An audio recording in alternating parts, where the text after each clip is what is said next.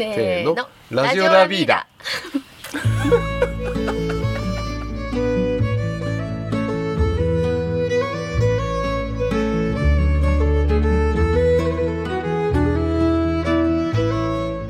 皆さんこんにちは。始まりました。ラジオラビーダ5回目となる今回は渡部家具店プロジェクト始めました。と題して私ラビーダのスタッフ高橋小野が進行を務めます、えー早くも5回目のラジオラビーダたくさんの方に聞いてもらっておりまして嬉しいお言葉も頂戴しております。いつも楽しんで聞いてくださり本当にありがとうございます。今日のお話もぜひリラックスしながら楽しいひとときをお過ごしください。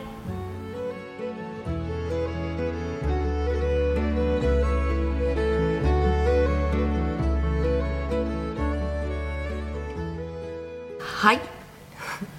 それでは第5回目となりますラジオラビーダ。今回は良いものを世代を超えて循環させる渡部家具店プロジェクトを始めましたっていうお話を社長にお伺いしていきたいと思います、えーラビーダはそもそもそういえば渡部家具店っていう名前だったんですよね。なんでまた今回それを引っ張り出してきたんでしたっけ？うん、あの従来のその婚礼家具とか物産ってまあ前回お話しましたけどそういう家具屋さんからあの身近なところの暮らしとか生活っていうことを、あの支える家具屋になりたいと思って、はい。まあ、ラビーダっていう名前にしたんですけど、でも木工屋としての,、はい。あの家具屋としてのその歴史っていうのは、はやっぱりそもそもあのおじいちゃん、まあ、先々代の曽祖の渡部喜三郎さんが、えー97年前に、はい。えー田村郡の小野町で、えー創業したとはい。いうことがもう本当に、まあ、根っこというか、うん。あの原点なのでやっぱ家具屋イコール私の中ではやっぱりあの渡部家具店、おじいちゃんの,、うん。その木工職人、まあまあ、指物職人っていうイメージがあったのでお名前っていうものをやはりきちんと大事にしたいなっていう思いでなるほどえーなるほど。います。はい。ね、初代と先代はあの職人だったんですよね。はい、社長は不器用なんでね私私の不器用だけど。私口だけなんでね えっと前回までは自宅のデッキでちょっと収録をしてたんですけど今回はその渡部家具店プロジェクトをやっているラビーダの2階で収録をしています。実際に、えっとその渡部家具店プロジェクトがどういうものかっていうのもちょっと自分たちの目に留めながらお話をしてるんですけどえ何やってるんでしたっけ？渡部家具店プロジェクトって何かなっていうのをそうそう単純にね。はいはい。まあうん、あのなんで今更っていうふうに思うかもしれないですけど、まあやっぱり家具屋として、まあ、本当の意味であの長くお付き合いをしたいっていう、まさに歴史のある家具のストーリーを伝えたり、あとそのものの文化というか、まあそういう木工の思いであるとか当然そういう家具って、まあ、良い家具。100年も仕事をこうやって近くさせていただいてるっていうのはやっぱり良い家具をお客様に提供してきたという歴史があるので、やはり良い家具を長く使い続けるっていうことを、本当の意味での家具屋としてのその仕事とすべきなんじゃないかということの思いがやっぱり今の渡部家具店プロジェクトということになったと思います。私客観的に見ててあの本当に世の中に必要な家具屋としてやってきたから97年続いてるんだなっていうふうに思っていてあの初代の喜三郎さんはなんかあれですよね。なんだっけ。稲の稲の方を取る機械だっけ？あそれ脱穀？あの先生仙台ね。仙台渡部か和夫ね、はい。脱穀機って。渡部式、えー、東美はい。東美っていうんですかね。あのを作った。ほうほうそうそう。とそれ作った人なんですよ。へえだからやっぱりあの地域の人だったり必要とされるものをこう作ったんですよね多分それ今のねあの現代の人たちは分かんないですけど今脱穀機って、あの機械生産になるけど、昔は東美って言ってその木木製で手でね。え手でこうベーッとやってなんかそういうのを作って。そう作る、うん。はい。多分検索すると出てきますかね今のね。あの民族学的に言うと。民族学的な木工はい。製品っていうをこと。作ったり、あるいはまあ高度経済成長の、まあ、時代に、まあ、家具屋としてもうね社長がピンクのあのトラックに乗っている若かりしき頃の写真見たことありますけど あの各地域にそうやって家具をね運んでね昔はなんか歌いをして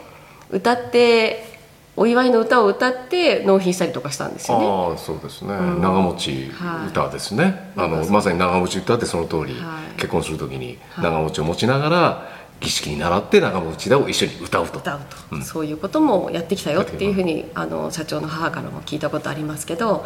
なんかやっぱり続いてきたし続けていきたいって思っているので、今回あの、まあ、旭川にね行った時に管理ハウスさん前回お話ししましたけどあのウッドショックでだんだんこう木がなくなってきているのですごく小径木って言ってあのまだ50年とか30年とか50年とかのあのちっちゃい木まだ子供の木も切っちゃう、うん。でそれで家具を作るっていうことは、こっから先多分なんていうんでしょう樹齢100年とか150年の木を切ってその命をいただいて家具を作って使い続けるっていう文化がなくなっていっちゃうんだなこれって私すごい思ったんですよ。で、そういう、まあ、家具をラビダではお客様に手渡してきたし、まあ、下取り買い取りもしますって今までも言ってきたんですけどさらにそこにあの力を注がないと本当になんか今までの木々の命もあの粗雑になってしまうしなんかそういうことを使ってあの暮らす人が増えないと森のことを考える人が減っちゃうなってすごい危機感を感じたんですよね。で、まあ、それもあって渡部家具店プロジェクトっていうのをあのちゃんとやろうっていう話を社長とした記憶があるんですけどそのあたりは社長はどんな感じですか、うんあの家具屋が使う材料ってあの普通はまあ針葉樹じゃなくて奈良とか栗とか山桜とか今までアメリカンブラックオールナットとかブラックチェリーとか、まあ、欧米から輸入してた材料を、えーまあ、作る。しかも大量に作ってたと。いうことがあの今この時代になってくるともういやまあ資源は資源というか、まあ、有限だと。要するに需要と供給が追いつかないっていう時代がやっぱ来たなと、コストが安いから、えーたくさん作る、うんっていうことじゃなくてやっぱり長持ちする家具をそのいい材料っていうかその、えー良材で作るっていうことに戻らないとやっぱもう今世の中も本当ウッドショックになっちゃう。皆さんご存知の通り、あの材料が非常にもう枯れてきてると。ね。だからその材料をおきちきちんと、あの利用するっていうことを、要するにメーカー、あとその売り手、まあ、私たち家具屋あとは買い手、えー使う側、っていうことがそのお根っこから、まあ、要するにその森から、えーまあ、私たちが使ってるその家具っていうのは実際50年も100年もかかって、えーようやっと製材されて家具に至るということを、あのより多くの方が理解して、やっぱり森を育んでいくと。だから森を切るんじゃなくて森をこう育む、で循環、再生させるっていうか森を循環再生させるところまで今度行かないと、多分はっきり言って20年30年後に、多分いい家具作れなくなるんじゃないですかね。そうですっていう期間が今あるので。りますよね、え。だからまああのより良い家具が高くなっていく傾向にありその中で今まで使っていた良材の家具をきちんと若い人でもあの手に取ることができるような仕組みができないかなってずっと思ってて。でラビーダは、まあ L テーブルっていう、まあ、最上級のテーブルの他に A テーブルっていうものをねあの誰でもどこでもいつでもこう使えるようなスタンダードな家具を作ってきたんですけど、まあ、それにまた一歩加えて渡部家具店プロジェクトがあのできて今どんなものが並んでますか？えー、と私今2階のショールームであの録音してますけど過去、まあ、私もあの郡山のラビーダに来て、まあ、私の家具歴も約40年を過ぎたんですけど、おかげさまで私はあの良い家具本物の家具を売り続けてきた、えー家具好きなので、はい。えーそういう過去の、えー40年前、えーに販売した、えー商品ももちろん、今ここに並んでるのはあのそうですねざっと言うともうラビーダの歴史がこう見えるような、まあ、そうですね。商品ですけどわかオランダの あのイギリスデザインの家具あり、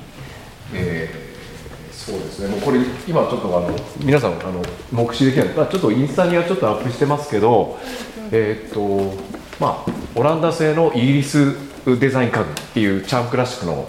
えー、7の家具が並んでたり、えーします。でまあこれはもちろんあの、えー下取りしたあ家具なんですけどその当時私はやっぱりそのデンマークに行く以前にイギリスのアンティークに惚れ込んだ時代もあります。そうですね。そうなんですよ。そうですからそのアンティークに惚れ込んだ時代の中の、えーとまあ、クラシック家具っていうか、はい。古典的なあ伝統家具っていうちょっと重厚なあのイメージなんですけどそういう家具を、まあ、下取りしたものが今並んでます、うんうん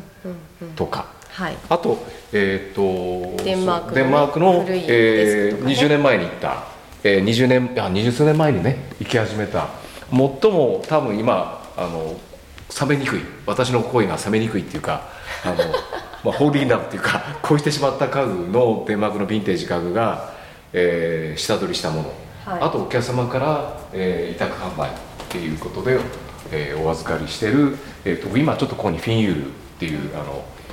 家具まあ、デンマークヴィンテージのフェラーリって言われてる、えーデザイナーのものですけど、そういうフィールの家具があったり、あとハースウェグラーの,、えーあの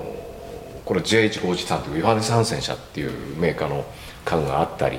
えーあとはまあちょっと裏手を見ると、えー実は私古物商の免許を持ってるんですね、あの骨董の日本の日本のあの木工古ダンスっていうまあちょっと今あの引き出し開けてますけど、まああのこういうな水屋ダンスというその、まあ、明治から大正にかけての、えータンスが並んでいたり、あとこっちはちょっと今下取りをした、えーこれは多分これも古あの古いあの小さい可愛らしい、えータンスなんですけどこれはちょっと、えっと山形での本庄で作られた、えーっとあ欅面材が欅でえー建具職人が作ったあの、えー組子細工のあの建具っていうか戸板のある、まあ、小水屋とか可愛らしい水屋ダンスが今並んでたり。これ何ですか？えっとこれはちょっとまたちょっとマニアックなものがちょっと悩んでま並んでましたね。えっとこれはちょっとですねあの実は漆職人の道具です。これ漆職人がこれでこの定番ってこう常磐っていうんですかね。漆の職人って主っていうんですけど主さんが、えー自分の漆のあの、まあ、家具を、まあ、あとはそのお椀とか、まあ、し漆器とかそういうものを仕上げた時のえーっと道具です。道具入れですね。うんうん道具入れです。もう非常にこうあの何と何回も何回も使って、えーもう非常にこうなんですかね。でカピカピっていうかもうカピカピ。漆だらけになってるっていうかすごいいい味ですよえーとこれねなんですかね津軽塗りのようなあの天天板というか削り出してもうトロトロになってますけど、はい。これちょっとマニアックじゃないと汚いっていう人もいるかもしれないですけど、えーいいですよね。うん私にとってはね、はちょっとこうえなのでと とにかくちょっととにかくちょっと変あの蔵出しの物好きなものも結構並んでて面白いんですよ。で一緒に社長とあの骨董のね位置に行ったこともあるんですけどなんか古いあの和の瀬戸物みたいなものもあったりまあ、とか、こちらこんなこりまりのね、はい。お杯とか、はい。えーっとまああのうちの友人のその高木さんなんてこう飲みつけが好きな、えーツールが結構ありますけどあのまあ本当の意味で日本のはい。お伝統工芸から、あと世界の木工の、うんうん。えーっと最高のものまから普通のものまで。まあ照明もありますし、ベッドもありまあますしね、言ってしまうと渡辺家具店からラビーダの全ての歴史がはい。この、えー並んでいるというか買い取ったり下取りしたり、えー提出するプロジェクトがこのし事業なので、はい。まあ商品っていうか物を家具を、良い家具を長くとにかく使い続けるっていう,、ことを続けたいと、はい。まあ、は新たなあのショールームに、はい。えーなってきた。コーナーができたっていうことですね。はい。ね、だから古いお客さんたちはなんか「わら懐かしいわね」っていう感じで入っていらっしゃったり「えー、じゃあうちのなんかこれ使ってないのも出せるのかしら」とかなんか多分暮らしぶりがこう刻々とね変わっていったりコロナで自宅にいる時間も増えて、なんかこれはあんまり実は使ってなかったなとかすごい好きだけど捨てれないけどでも誰かあまた使ってくれたら嬉しいなっていう感覚で社長に相談にいらっしゃる方もいますよね。だからなんかこういう場所ができたのでぜひプラッと遊びに来ていただけたら楽しいですしあと社長がインスタであのまたご案内をしているので、まあ、それを見ていただきながらおおっていう 掘り出し物が。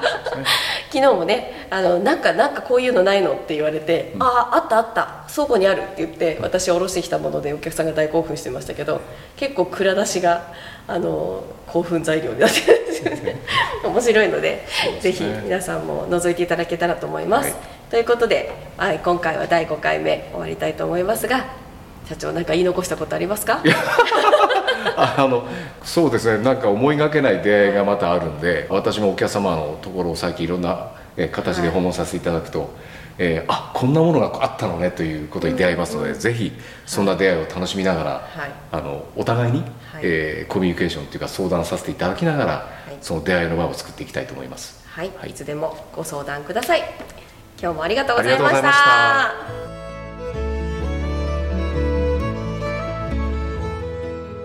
家具屋のラビーダが始めたいいものを世代を超えて循環させる渡部家具店プロジェクト。最初に聞いた時は頭の周りにハテナマークがたくさん浮かんでしまったわけですがなるほどこういう思いがあったんですね。創業97年のラビーダだからこそできるものを大切に使っていこうという思いが込められたプロジェクトというわけなんですね。今回お店の2階に展示スペースを作ったのですが本当にいろんなものがあってびっくりしちゃいます。ヨーロッパに北欧アメリカそして日本の家具。中世から現代まで。時代の幅も広いですし家具や民具食器や照明器具なども扱っています。私も雑誌などでは見たことがあってもなかなか本物を見る機会は今までなかったんですけれどもラビーダに来て初めて本物を見て触れてみるとやっぱり素敵だなかっこいいなって感動しました。一つ一つにきちんとしたストーリーがあってマニア垂涎の一点物も揃っています。まさに百聞は一見にしかずです。この機会にぜひラビーダで本物に触れてみてくださいね。では次回のラジオラビーダはラビーダのもう一つの顔である住まいづくりについてゲストをお招きしてお話しする予定です。お楽しみに。